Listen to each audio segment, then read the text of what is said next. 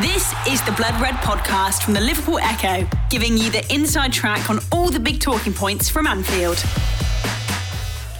It's the Blood Red podcast, courtesy of the Liverpool Echo. I'm Guy Clark. Welcome along the Reds, bitten by the Foxes in the hunt for the Premier League title 2021. A year of highs and lows for Liverpool. We'll be looking back on that. And a trip to Chelsea awaits as Liverpool in need of bridging the gap to leaders Man City in the title race. Here to get into all of that, we have the Chief, Ian Doyle, the face that runs the place, Joe Rimmer, and looking forward to bringing in the new year with some milk on his bran flakes for once. It's Matt Addison. Gents, I hope you're all well. The final pod of 2021. And I was just thinking, Joe, before we came on, I didn't want to ask Matt because I wanted to throw that at him. But I have to say, we're going to get into the highs and lows of 2021 in a bit. But taking into consideration, I'm pretty sure that was in this calendar year. That that has to be Blood Red's moment of the year, doesn't it? Has to be the lowest point of 2021, maybe the lowest point of anything of all time. Saying bran flakes is your favourite cereal is just you know what? I don't know why Matt's still here. Perfect. uh, you know, that, that, there should be no comeback from that. It wasn't that long ago, was it? It was only uh, it was only what two or three months ago, something like that. And, Is that uh, it? Yeah, it, it's just it's been mentioned that many times since. It, it feels like a lot longer. All right, no, I thought was, I thought it was, I was even considering if it was even in this this calendar year. But what a uh, what a statement that was! What a year it has been. Uh, Doyley, any any word on that? I said it all at the time. There's no more that needs to be added. How much grief do you still get for it, Matt? By the way. Oh, only from you guys, not ready for anyone else. A couple of, uh, of replies on Twitter, but apart from that, it's uh, I don't know. I, I think it's a so nowhere near enough then. Yeah, it doesn't sound like there isn't. I've been bringing it back in, back out in the open then. Uh, would like to point out, it wasn't it wasn't his favourite cereal. It was oh. what he would regard yes. as having one very much on a so, special yeah. occasion, which of course makes it even worse. And it was no New Year's Eve, so wasn't it wasn't a special occasion, was it? It was I had to eat it every day, three times a day for two weeks in quarantine. That's what it was. No, wasn't. That's, that's, that was that's, definitely not it. That well, that's still not even not defensible. It. That was that's not still, it. Yeah, that's no. still not defensible. Anyway, let's get into what we're. I tell you, what, I tell you when it was. It was the first international break of the season when we were talking about Brazilian players having to be in quarantine. That's what it was. Ah, that was when it was. Yeah, I remember yeah. now. Yeah, all, yeah. of that time ago. Well, anyway, let's get into what we're here for to talk football. And if anyone wants to send Matt a uh, tweet about Brown Flakes, it's at Matt Addison97. Anyway, Doyley, on to the matter in hand. On Monday's pod, we were talking about the title race and talking about a visit to Leicester upcoming for Liverpool and the fact they should be able to beat a rather depleted squad and continue kind of on the uh, the coattails of Man City. Didn't quite work out like that, though. No, and, and I hate to be the one that says, "Well, I told you so." Well, on the way to the game and in our blog before the game and during the game. It's one of these games you could see it coming a mile off what was going to happen. Uh, tends to be the case when you have two teams who play each other in quite quick succession, especially when, know, okay, I know Leicester had a game in between against Man City, but, you know, it's not as if they completely forgot what had happened at Anfield six days earlier. It wasn't good, not on the pitch, but certainly in the stands, there wasn't a lot of love lost between the two sets of supporters.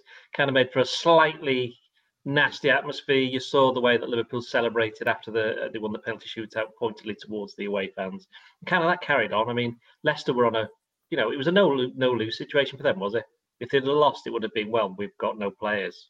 But you know, they managed to to dig in, and Liverpool showed last season that you don't necessarily have to have two. You know, over a longer period of time, it helps if you have got two centre backs playing at centre back, but you can get away every now and again with having two midfielders there. And while know Brendan Rodgers was praised for a tactical masterclass.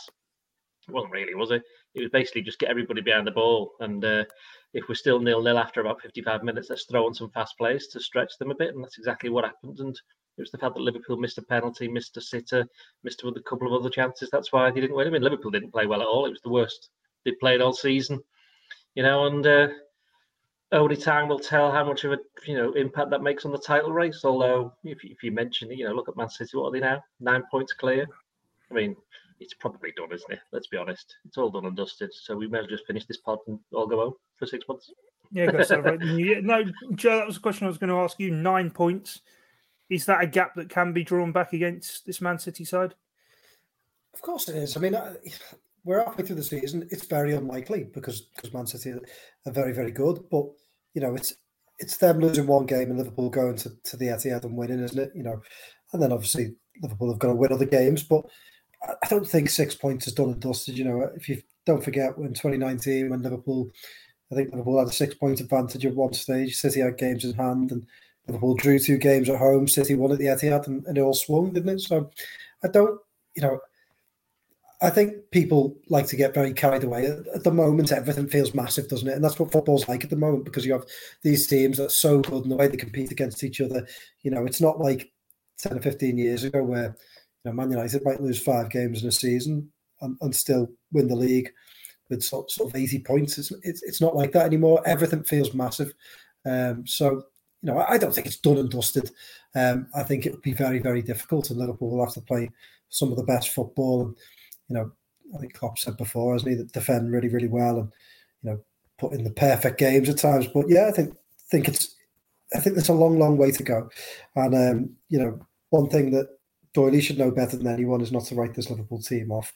I mean, he's been there and seen it before, so let's not let's not sit here halfway through the season and do it. Um, slightly disagree on the last game. I think there's been a lot made of how good Leicester were and how bad Liverpool were, but second half, yeah, I don't think Liverpool played very well. But let's face it, you know, they missed a penalty. They missed a follow up um, where Salah heads onto the bar.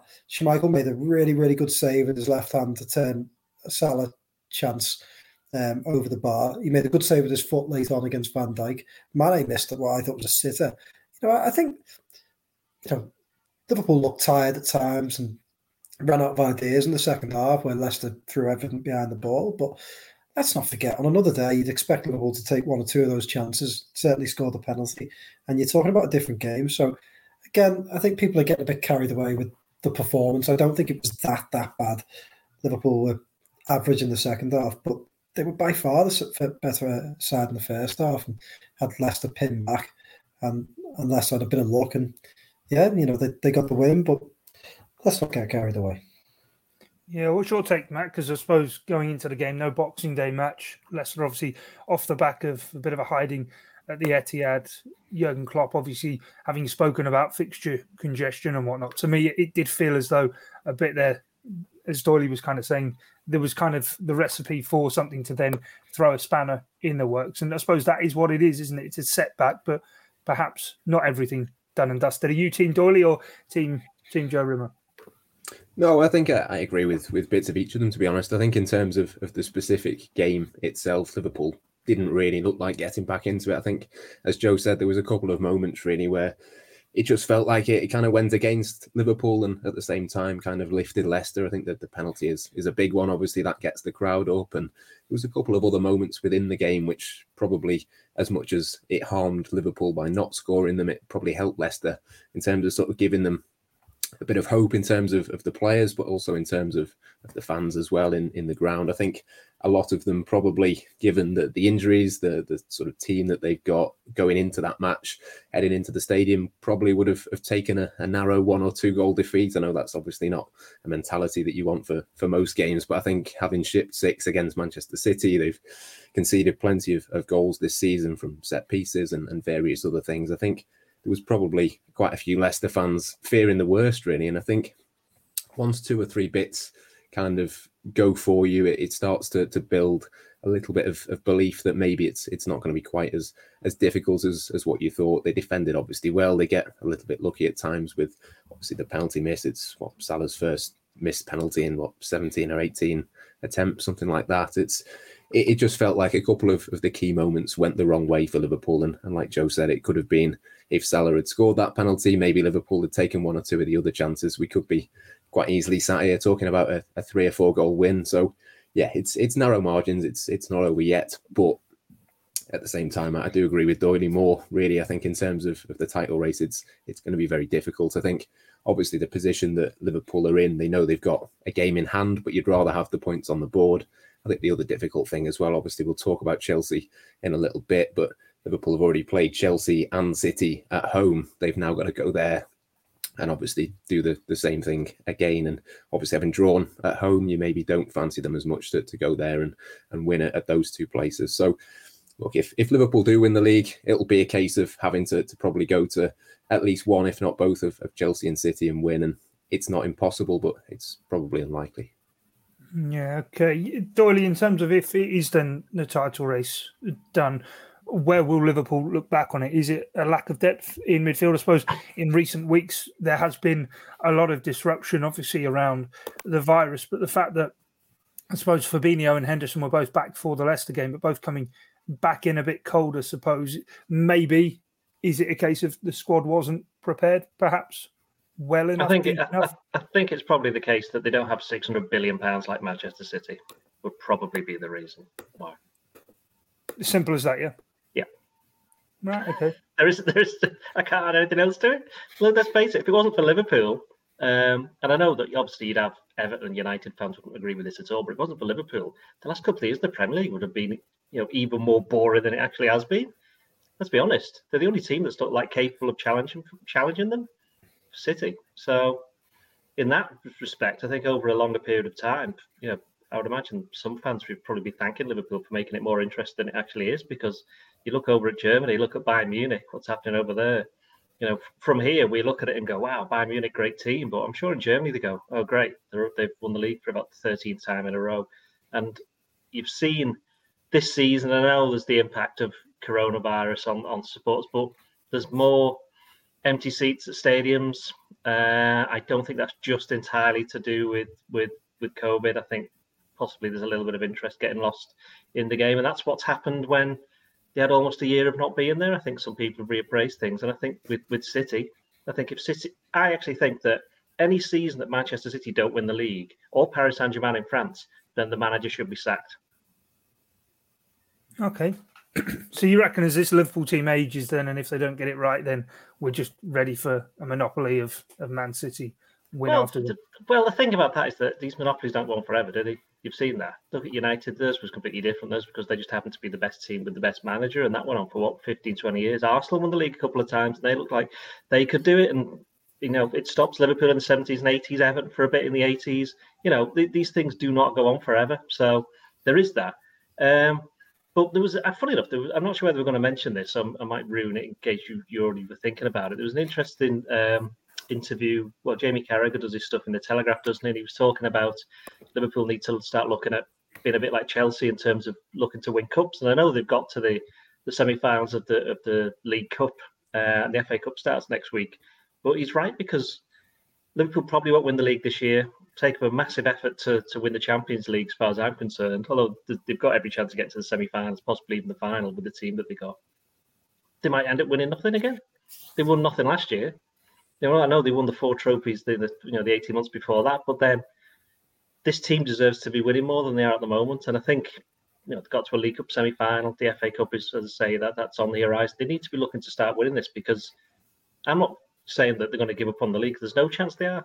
They'll probably finish second, you know. But then City know that they're going to be the main rivals for them because I don't think Chelsea are actually as good as you know. We've kind of seen that up over the last say two months. They're not probably quite at that level. They overachieved last year, winning the winning the Champions League, really in a kind of a fake season, as it were. So I think that's kind of warped the expectations we, we should have from them. Liverpool and City are the best two teams. City are better than Liverpool, but Liverpool probably need to get more silverware to justify what they deserve for the talent that they've got. The Blood Red Podcast from the Liverpool Echo. Yeah, what's your take on that, Joe? Because I suppose with the Champions League, I might get lynched for, for saying this, but kind of get three trophies in one in winning the Super Cup and the Club World Cup off the back of it when Liverpool were, in in theory, superior to the the uh, Europa League winners, Chelsea, and then obviously the European side are always the favourites for the Club World Cup. But one Champions League, one Premier League of the, the real big ones that Liverpool have competed for, as well as obviously the two that I've, I've added on to the Champions League win there. Has it been enough silverware for this golden Liverpool side? No, I think I think totally spot on. I read that Carragher column and thought he absolutely hit the nail on the head. And it's been one of my biggest frustrations really in recent years is, you know, even looking back at the Leicester game the other night, the 3 3, I thought the team that Klopp picked in in the you know for the first half was just I just thought it was a bit silly, really. You know, I, I, I'm not being disrespectful to the players he picked, you know, but putting a player like Koumetio in against an experienced Leicester team in the quarterfinals of competitions, I, I, just thought it just didn't feel right. You know, he then had to make changes anyway and bring people on. But but yeah, I, I totally agree with Carragher. I think my biggest frustration with this Liverpool team is if Klopp leaves in however many years' time, two, three years' time, and Liverpool have won one league, won one Champions League, and yeah, they won the you know the, the Cup World Cup and the, the, Super Cup after that. But in terms of major trophies, won one league, won one Champions League, and then finish second, second, get to a semi final, another semi final, and that's just frustrating. You know, you want silverware to go along with that. Football's about moments. It's about days out. It's about you know anyone who's who's been to a cup final knows it's about those those occasions and you know we, we make jokes here, but I, I, don't like the way the League Cup's dis- dismissed. I don't think we should dismiss the FA Cup. Liverpool should be in these competitions to win them, and I think, you know, I, am sure Klopp would argue, look, we don't have the squad, you know, to to, to attack every trophy in the same way. Um, but for me, you know, if you get to the quarterfinal of a competition, you should be attacking it. You should be looking to to win it, and um, you know, in, in some respects, I don't know. Ghosty wrote in his that Liverpool lost the wrong game. But I don't know whether I 100% agree against Leicester because I, because I think, you know, coming into the season, what difference does it make if you, you're six points off the top or, or nine points compared to winning a trophy? You know, I, I think that'll come out in the wash, won't it, at the end of the season, whether they won the wrong game. So personally, I, I think they do have to win more competitions. To go back to the original question to Doyley, I, I mean, I, I think he was right in saying, look, Liverpool were always going to be the Arsenal to City's United, weren't they? Because they've just got the resources to go again every year to, to expand their squad. They don't have to cut their cloth accordingly in, in, in some windows. They don't have to be careful. They can take gambles on signings. And, you know, I look at one of my biggest frustrations. You look at someone like Thiago, and I saw a, tweet or it might have been an Instagram post after after the, the Leicester game the other night saying Liverpool, Liverpool Thiago's started six games for Liverpool alongside Fabinho in, in midfield, and they've not lost a single game. And I, and I thought, it was like in praise of Thiago, but I, I just think, but that's the problem, isn't it? You know, sorry, the, the six games that he's he's not started, yeah. they, they have won, and, and I thought, well, that that's the problem, isn't it? Thiago needs to start more games, and you know, it's the same for him, it's the same for Keita. You know, yeah, a lot of people saying Keita came on and changed the game against Leicester in the three three, but to me, we spent fifty million on a midfielder who doesn't start enough. He should be playing every week if he's that good, and his problem is he'll leave Liverpool and he's playing in what 30% of the games or 40% of the games of the season. It's not enough. And the, the best signings Liverpool have made in recent years play almost every game. Salah does, Mane does, Van Dijk does, Fabinho plays a hell of a lot, Andy Robertson plays a hell of a lot. You know, these, ah. these guys don't miss football. And, and you've got people like Keita and Thiago who just miss far too many matches. And that's why Wijnaldum was so good. And to me, they're the different difference makers for Liverpool because you look, you're going on Sunday now with no Thiago because he's struck down by another injury problem. And you know, you, you need you need consistency. You need people to stay fit if you're going to win titles, and um, I think that's the difference. Yeah, that's kind of I suppose brings us back round to that point of where this is maybe fallen away for Liverpool of saying to Doyley before being dismissed out of hand immediately is was the squad prepared right? Because some of those players aren't durable to the level of which others have been. And certainly in, in recent weeks, Matt, it's felt as though in that midfield there's been an awful lot of disruption. It's easy to say where was the Gini Wijnaldum replacement, but why wasn't maybe more done to keep him around someone who could have been able to, to play through those games? And don't think you're getting away without being able to uh, defend the League Cup as well, Matt. I know how much you love it. well, yeah. I mean, look at, this at this point in the competition, I think you've got to take it got to take it seriously. I think if you can get to a, a semi final by making a few changes, which is what Liverpool have done, then obviously at that point you, you definitely definitely go for it and, and see what happens. And Liverpool should be right up there in terms of the favourites, obviously at this point in the competition. So, yeah, be interesting to see what Klopp does with that. Obviously, with the, the Shrewsbury game in between as well. There's bit of an opportunity to have a bit of, of rotation in there, I think. So, yeah, 100% on on that point. I think I think Joe's spot on as well with obviously the uh, the injuries, the the state of, of the squad. I think it's it's always interesting when people say, "Oh, you know, Manchester City have, have got a huge squad list. They've got all of these players." I think they've only got a, a relatively small squad, but it's it's 19 or, or so absolute top quality 50 million pound players and it's not necessarily they've got sort of two in every area or they've got loads of, of players in every area. It's more a case of the ones that they've got you know that you can rely upon. And i think that that's what liverpool are, are asking for isn't it? That's what when fans say you know Gini Wijnaldum replacement and, and things like that i remember I can't remember who it was that, that asked him, but someone said in, in the summer, you know, about a, a Gini Wijnaldum replacement in a press conference, and, and Jurgen Klopp kind of said, "Well, what what do you want from a midfielder? What what do you think?" And I know there was there was kind of a conversation at the time of, you know, should it be more goals? Should it be X, Y, or Z? And I think fundamentally the, the first thing is that they are available a little bit more, and it's it, it's something that people have said for a long time. It's not sort of it's nothing new. It's it's nothing sort of groundbreaking. But I think that's that's what Manchester City have got this season. And I suppose that the only thing that, that stops me saying this 100% is is the difference. Obviously, is that City haven't really had much uh, of an impact in terms of their squad with COVID yet. Obviously, that could still happen over the next couple of weeks if if they have a similar situation. They have two or three players missing. Suddenly, things can look a little bit different. I think they've maybe been slightly fortunate in that regard, but at the same time, they've got you know a lot of, of quality and a lot of reliable options. Obviously, they've they've integrated these players very well, and I think that's that's kind of the the difference, isn't it? They've got kind of a similar number of players almost, but it, it's more players that you can rely upon. And when you combine that, as I say, with a little bit of luck in terms of, of positive tests and, and so on, up to this point at least, I think that's probably the, the key difference between the two teams. Yeah, our former esteemed colleague James Pearce, I think, was the one who asked that question about the, the midfield options and was asked who would he sign and this, that, and the other. And I suppose with, City on the point on that was the year Liverpool did win the title, was the year they were beset with injuries at the heart of defence. Certainly, I, Aymeric Laporte following year out and got Ruben Dias as well as Laporte coming back. But as much as that was a therapy session for you guys, and I enjoyed listening in, let's uh, let's talk about the the high points of 2021. Of course, there have been lows. The, the run at Anfield at the start of the year wasn't great, but in terms of high points, Doyley, what was your favourite moment covering the Reds through the calendar year?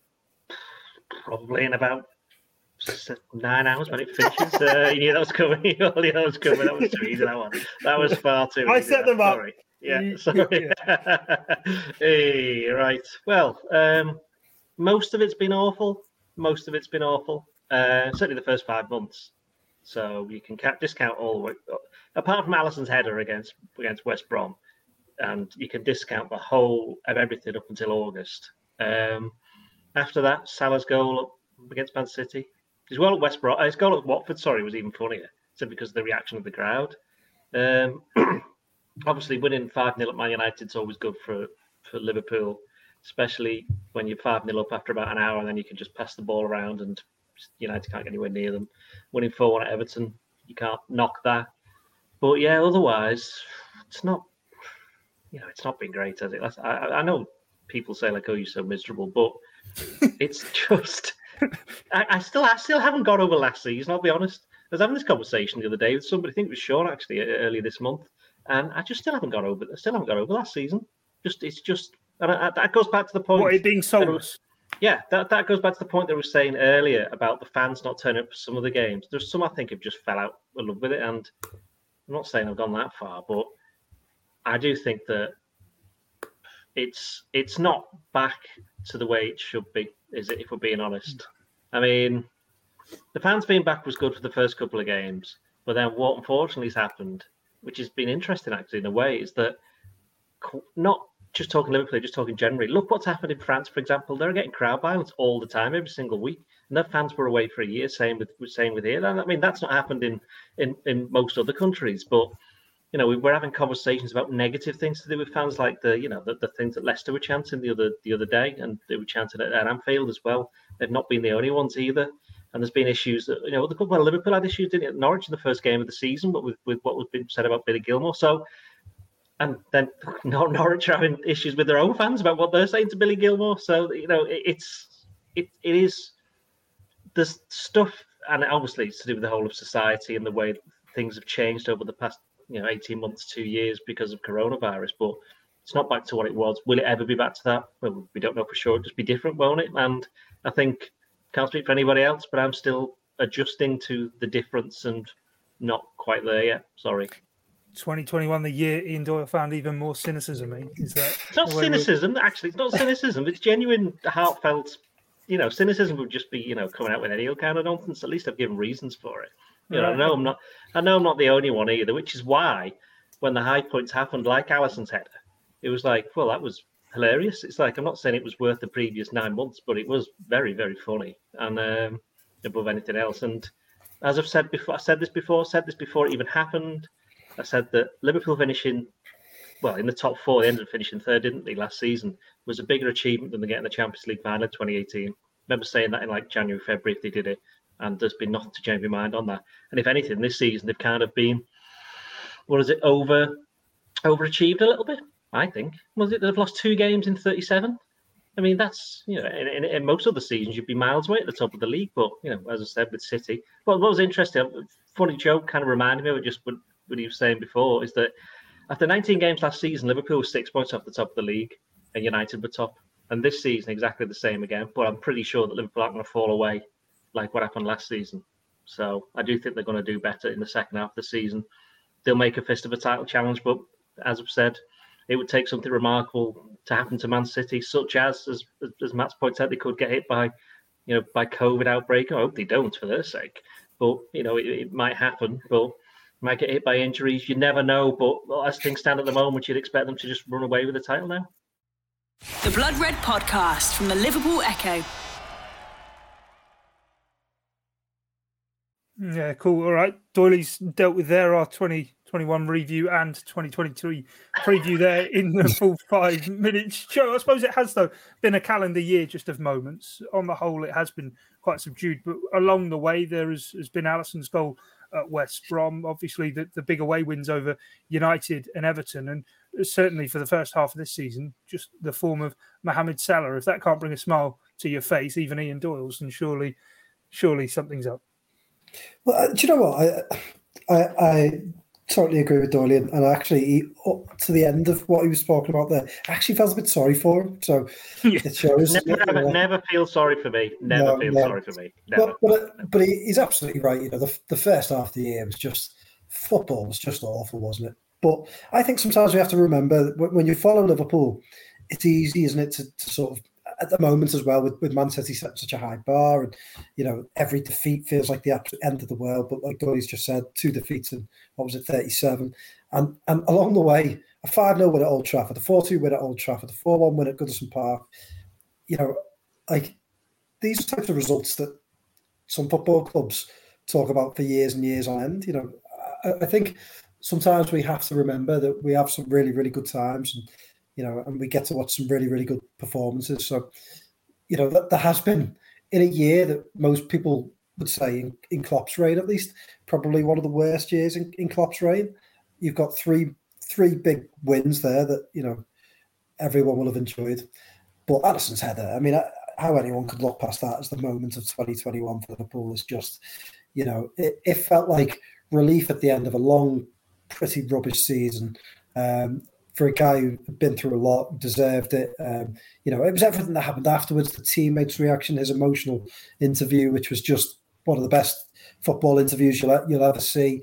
Um, you know, and, and, for me personally, Doyley didn't ruin it. It was one one game that I hadn't had to watch um, with Twitter open, working with the computer and see Ian Doyle and Neil Jones ruin the goal. So, you know, for me, I actually watched the goal in real time go in um, which was which was remarkable, and it, it, was from a goalkeeper. So, so um, it, it, was a remarkable moment. I actually remember I, I, was just watching it in my living room with my lad and jumped up and celebrated because you don't often jump up in your living room, but when Alisson puts one in the top corner in the last minute, you can't really help it. And um, my two-year-old lad was running around the room as well, wondering why Daddy was so excited. But it was a hell of a moment, and and, and you know, if anything else, we've got that, haven't we? So 2021 pretty rubbish, but two or three really nice memories to go along with it. There's two, yeah. there's two things I've forgotten, and I'm sorry to bring these up. The first one is the European Super League in April. What on mm. earth were oh, thinking guys, about there? I mean, really? I mean, it wasn't just FSG, but it was all of them and that could only have happened with no fans in the ground because if there'd been any kind of suggestion that well I was at Leeds wasn't I the, follow, uh, was the following day I think it was the following day and they had the, the kind of the yeah. protests outside well you know there's about 200 people there but they kind of, they made the point and you, during the game you could hear them outside as well some bloke playing a saxophone a bit weird you know, I, I just, well, the Manchester, the Manchester just, United game didn't. Well, this is the thing. The Man United game, the other that was the other one where sat outside for three, stood outside for three hours waiting to get in for a game that didn't happen. It's like you know, oh, sorry to make that about me there, but uh, another uh, yeah. the other interesting thing and the decoy bus. yeah, and and the other interesting, yeah, the decoy bus. But the the other interesting thing about that is they where we were stood outside, they the fans who've been on the pitch, some of them they brought through. You know, there's no police, it was just stewards, just brought them through. And one of them was like carrying a Tesco carrier bag. It's like he'd gone shopping. I thought, I know what I'll do next. I'll just get on the pitch at Old Trafford. You know, and then I'll go and finish my big shop for this week. It's like it was like that. Just summed this. That summed the first like eight, seven, eight months of the year up. It's like what on earth is going on here, basically. Mm, yeah, no, definitely, definitely. Matt, what about yourself? Are you with these guys? It's been a miserable year all round. Yeah, you, you can't look past Alisson's goal, can you? For for all of, of the reasons we outlined at the time, and have outlined plenty of, of time since. I think it's it's it's a goal that people are just going to randomly kind of remember for the next fifty or more years, isn't it? It's just going to be oh, do you remember when Alisson scored that goal? How mad was that? And I think it's it's fitting, isn't it, that it comes in a year like the, the guys have said, where there's just been some some crazy things that have, have happened that you wouldn't really believe were, were possible, and I think that was was one of them at, at the positive end of the, the spectrum. So yeah hard to, to look past Alisson's goal. I think, it, to be honest, even if you know a centre back or a, a, striker or whoever had, had headed that ball, it, it, was a brilliant header. The fact that it was Alisson just, you know, absolutely incredible. So yeah, you, you can't really look past that. I don't think. It was also the last goal that was scored in behind closed doors by any team in, in England, in the, certainly the Premier League. I think it was the last goal scored because the, the, the they changed the rules, didn't they, the following day where they were allowed ten thousand in. So yeah, it was the the final, almost the last touch of the miserable time. Yeah, no, definitely. I suppose even one player, I suppose it kind of sums up 2021 was Harvey Elliott, the breakthrough he made, and then the injury he sustains kind of just it goes with keeping of the year and what a player he may well have been and how pivotal he could have perhaps have been for, for Liverpool in these last recent weeks and hopefully won't be too long before he's back. Matt, I'm going to come straight back to you for Sunday's game. Stamford Bridge against Chelsea. Is this just a shootout now then as who can hang on to Man City? Yeah, I mean, yeah, it, it's up to both teams to, to put the pressure on, isn't it? There's there's there's a glimmer of hope, and Liverpool and, and Chelsea as well They've got to kind of cling to that as much as possible. I think Liverpool are, are better suited to doing that than Chelsea, to be honest. I think we've started to see a couple of, of maybe little chinks in, in Chelsea over the, the last sort of maybe month, maybe just a little bit longer. There's been a couple of, of results where they haven't maybe looked quite as impressive. I think all season, you know, goal scoring has been a, a bit of an issue for them. I think that the interview or I mean, the, the, interview with Romelu Lukaku, I believe, was recorded about two or three weeks ago. Obviously, the, the timing of that coming out this week hasn't probably been best for, for them in terms of preparing for it. I know it's not something that Thomas Tuchel is particularly impressed with. I, I just think there's maybe one or two elements of, of Chelsea now which makes me think that they will be third in, in the race. And I thought that, to, to be honest, at, at, the start of the season, I think we thought that that City and Liverpool would be the ones most likely to be one and two, and it was a case of of which way around that will be. I think, yeah, I think for, for all of these teams, it, it's just a case of getting as close as you can to Manchester City. If there's any kind of, of slip up, capitalising upon that, and it'll be interesting. I think actually in the, the latter stages of, of the Champions League, what happens. I think for me, City, Chelsea, Liverpool, right up there amongst the favourites, probably with you know one or two other teams in there as as well from abroad. But I do wonder if there might come a point, maybe sort of March time, if if Chelsea are a few points behind, they might start to to look more at, at Europe than than at the Premier League, and, and maybe start to prioritise one or two of those games. So it'd be interesting. I, I still think you know City, Liverpool, Chelsea is is the most likely kind of scenario, but look, I'm sure Jurgen Klopp and his players would say the same thing. There's there's a long way to go in the title race, and Liverpool just have to put as many wins as possible together as they possibly can. Yeah, we're going to do our team selector in a bit, Doyley, but I suppose it's nigh on impossible, isn't it, sometimes to try and pick these teams because Jurgen Klopp starting his press conference today by saying there are yet more kind of cases that they're having to deal with and more players who are unavailable. Yeah, that's what made me. I was going to say something when Matt said before about yeah, how's, how's Klopp going to rotate in between the two Arsenal games with Shrewsbury? It's like rotate what with who? There's no one left. You know, uh, I'm sure you've, you've spoken about postponements in the past in terms of you know because Liverpool Klopp was asked. He says, "Look, we've got no plans of, of trying to ask for the game to be postponed on Sunday." Um, not sure whether that might change in the next couple of days if they get more positive cases, but I'm of the opinion just play it, play all of them. I think every, I think most of the clubs that have had them postponed, I think, just doing it for their own best interests some of them, like I'd imagine Leeds, to be fair, a massive injury list, and I think even without COVID, they possibly might have got one of the games called off. But then Man City benefited from it because they absolutely thrashed them. What was it, 7 0 when they had half a team out? And whatever the threshold was, by the time Liverpool meant to play them, they had to call the game off. Who knows what condition Leeds Liverpool will be in when they actually play the game. That's not just them though. Look at, for example, I think it's on Sunday. Southampton are meant to be playing Newcastle, you know, which is a big game at the bottom of the table, and Southampton have, you know, done. The last game they drew with Tottenham, didn't they? So they've, they found, I wouldn't say they found a bit of form, but they certainly got a good result. And they got a little bit of momentum, and now Newcastle just because they've had a few injuries. I think they've opened themselves up to the suggestion that they're just calling it off because they've got players injured and some of them have to be their best players. And that's the lack of the lack of transparency is, is leading to that. So the only well, the, the only way around it is told riches and the transfer window opens. Yeah, exactly. Yeah, by the time they play Southampton, they might have yeah. got about two hundred million pounds worth of talent. You know, Southampton might be fuming about it. So there is that. I mean, there's what it could go one or two ways. Transparency, tell it. No, don't mention the names of the players, but say how many players have got coronavirus, how many are injured, or just play the games. Why have you spent millions of pounds in your academies? Play the youngsters. These young, you know, some of these youngsters might be, you know, livid, going, "Great, I've got a great chance of playing it," and it's like, "Oh no, they've called the game off." So, I don't know. What was the question? I was just saying it's going to be difficult to pick a team, isn't it? Well, I, I, I think we could probably have a good guess, but yeah, you're right because we do know that there's every chance that come Sunday there'll be about another two or three players. That's just the way things are going at the moment. You know, whether whether or not the game should be called off, I just said completely different matter. Yeah, it's a game, I suppose, Joe, off the back of Leicester and losing that, albeit saying before the performance actually wasn't all too bad, that it's two sides who don't really find themselves in great form. And Jurgen Klopp did speak about Chelsea's woes as well. They seem to be having a lot of problems, certainly with their wing backs, both Ben Chilwell and Reece James injured. So normally you'd say there's maybe a chance to get at them, but with Liverpool's own woes, we, we're not really all too sure. Well, that's it, isn't it? You know, we don't quite know who's going to be available. Um, you know, Liverpool's midfield looks like it's it's going to suffer. Um, yeah, it's it, it's really interesting, it? And, and it's hard to sort of make a call. You, you talk about picking teams. I don't know. I'm, I'm gonna who I can pick. You know, so it's hard to sort of make a call. Liverpool's done all right.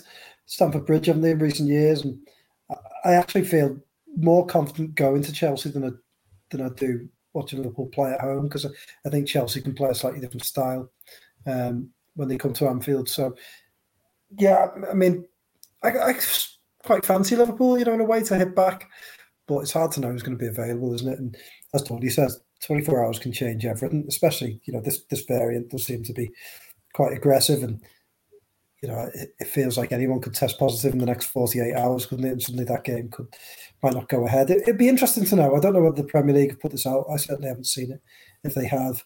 Um, but, you know, what is the threshold? Are they, saying, you know, if you've got seven COVID cases have, in your first No, you have to have 13 players and a goalkeeper. 13 players and a goalkeeper. But then, 14, yeah. But then, so, yeah, but academy players? Do they do, do those players have to be over a certain age? Uh, they, no, I think they have to have played one class, game, don't they? Yeah, they, they, they class it as anyone who's yeah. played one game. So is it Harvey Blair who played at, at, Preston in the League Cup? He, so would, he, would, count. he would count. Yeah, he would count. Yeah, he yeah. would have to be considered within that number. It's just interesting, isn't it? Because I do think I agree with Doyle. You know, it feels like there might be some clubs that are timing it quite well. Um, you know, some clubs who've, who've got no choice.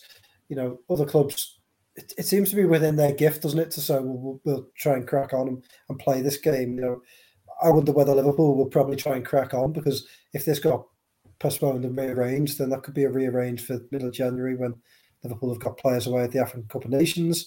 So I'm sure they weren't too pleased about the Leeds game being postponed. So you know, it's difficult and it will have an impact on the title race. And, and you know, City have had a bit of luck so far. They've obviously already got a big squad you know, um, so it, it, will have an impact. And you know, Chelsea seem to be of the, of the three seems to have been hit hardest. You know, it did seem to be.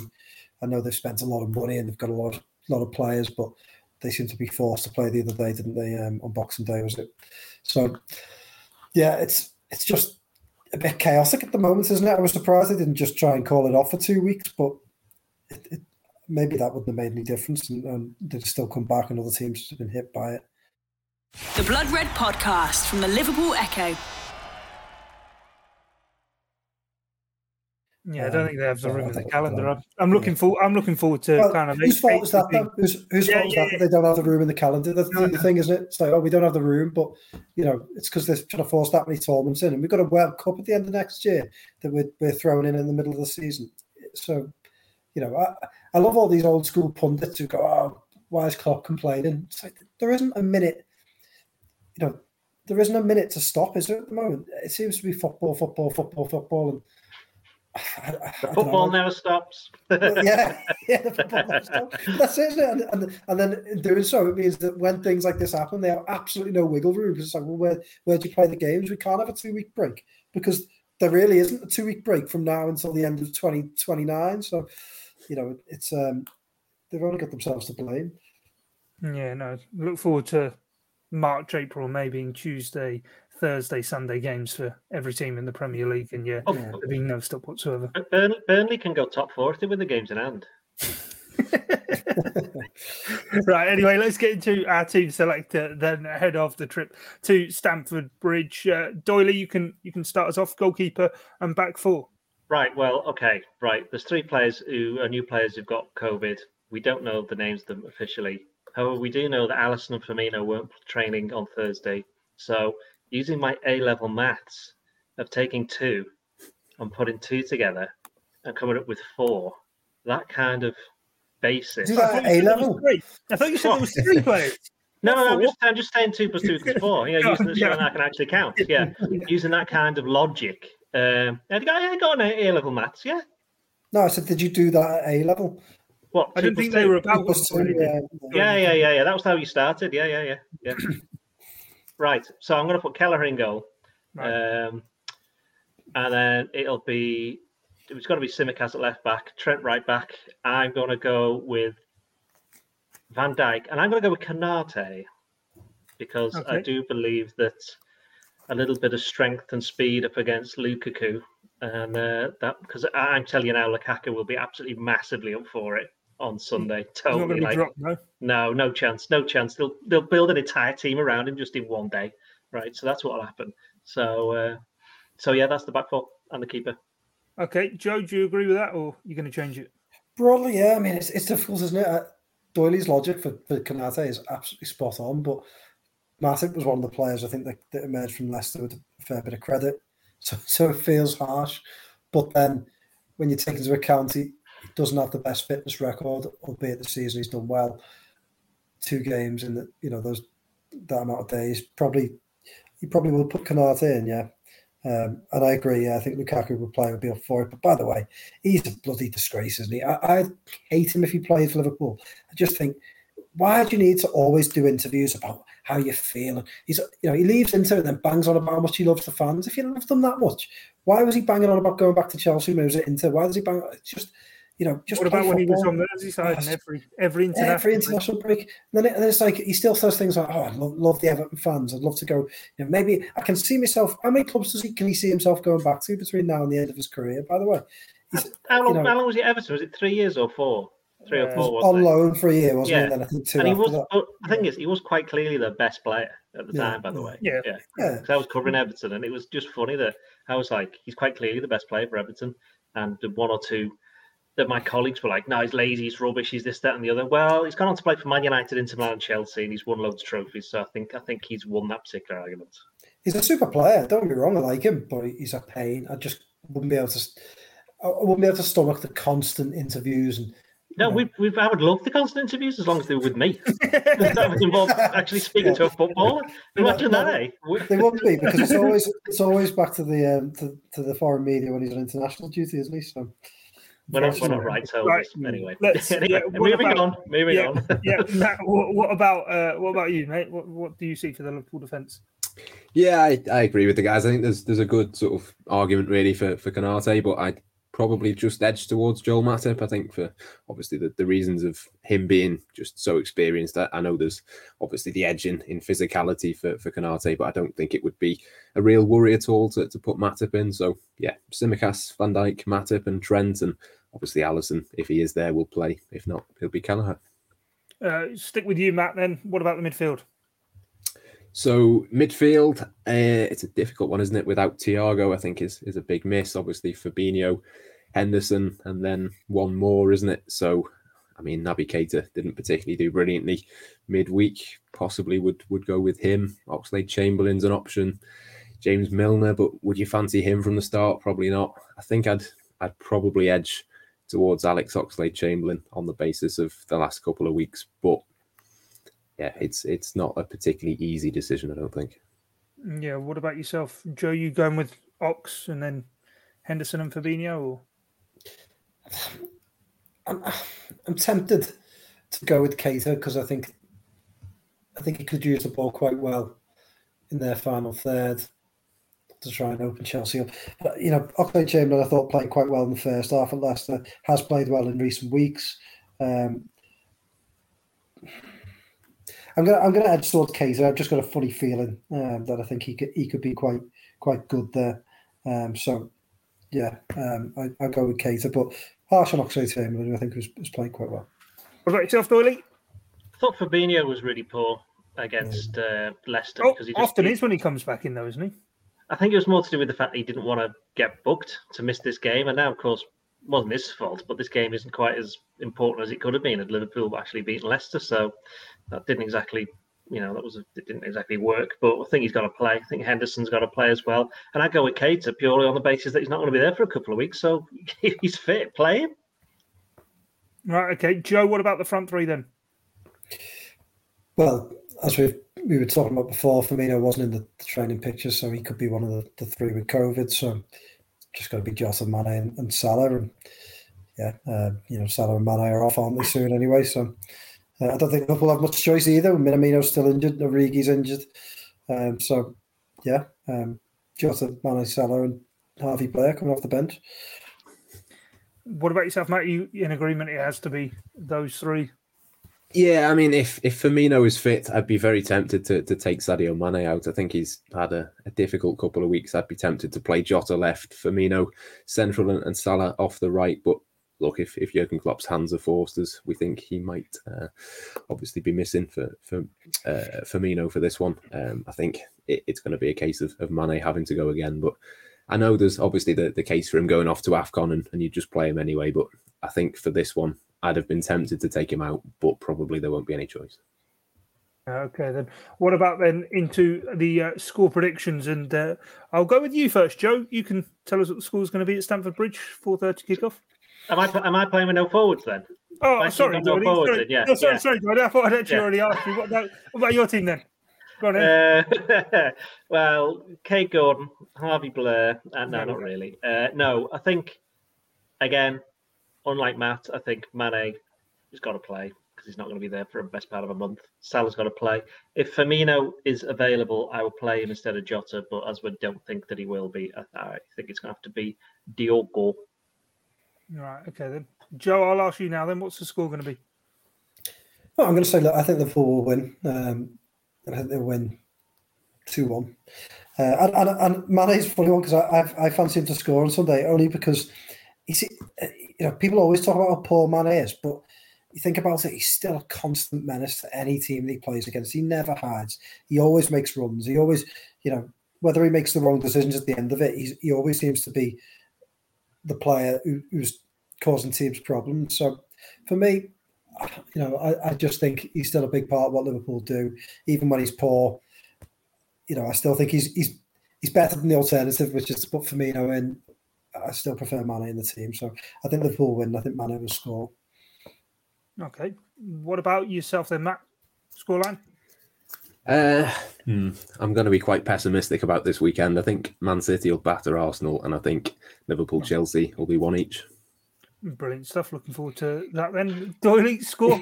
Well, I've, I've, I've been, I'm not surprised, but forget their injuries and, and the COVID situation at Chelsea. Even before then, they were getting some iffy results. Look, they drew one all with Everton's Z team by almost, didn't they, um, the other week? That was at home. I think they drew Burnley as well, uh, drew United, and jammed it against Leeds. And I think, personally, I think they've been jamming it for most of the season. I mean, there's nothing wrong with scoring goals through defenders or set pieces or from penalties, but you know, it's Jorginho, their top scorer again. He can't be Uh, far off. He can't. Be Him or far Reece off. James, isn't it? One Yeah, Yeah, I two. think- so I think Liverpool, if they get their game plan right, irrelevant to whoever they have playing out there, unless they get loads of cases between now and Sunday, I mean, um, I think Liverpool should win, and they might even win pretty, not comfortably, but I, I think it may be a game where it out underlines the class or exposes, I should say, the class between what I think is the class between the two teams. It's just a shame that both teams can't be at full strength because I think that game would have would have been you know more indicative even more so. So I think Liverpool will win two 0 Right. Okay. Then that sums us up for 2021. Then here on the uh, Blood Red podcast. Hopefully, it's a uh, more prosperous 2022 and plenty more to look forward to. Enjoy to be had in the next calendar year for the Reds. But for myself, Guy Clark, Matt Addison, Joe Rimmer, and the joyful Ian Doyle, thanks for your time and your company. It's bye for now. You've been listening to the Blood Red podcast from the Liverpool Echo.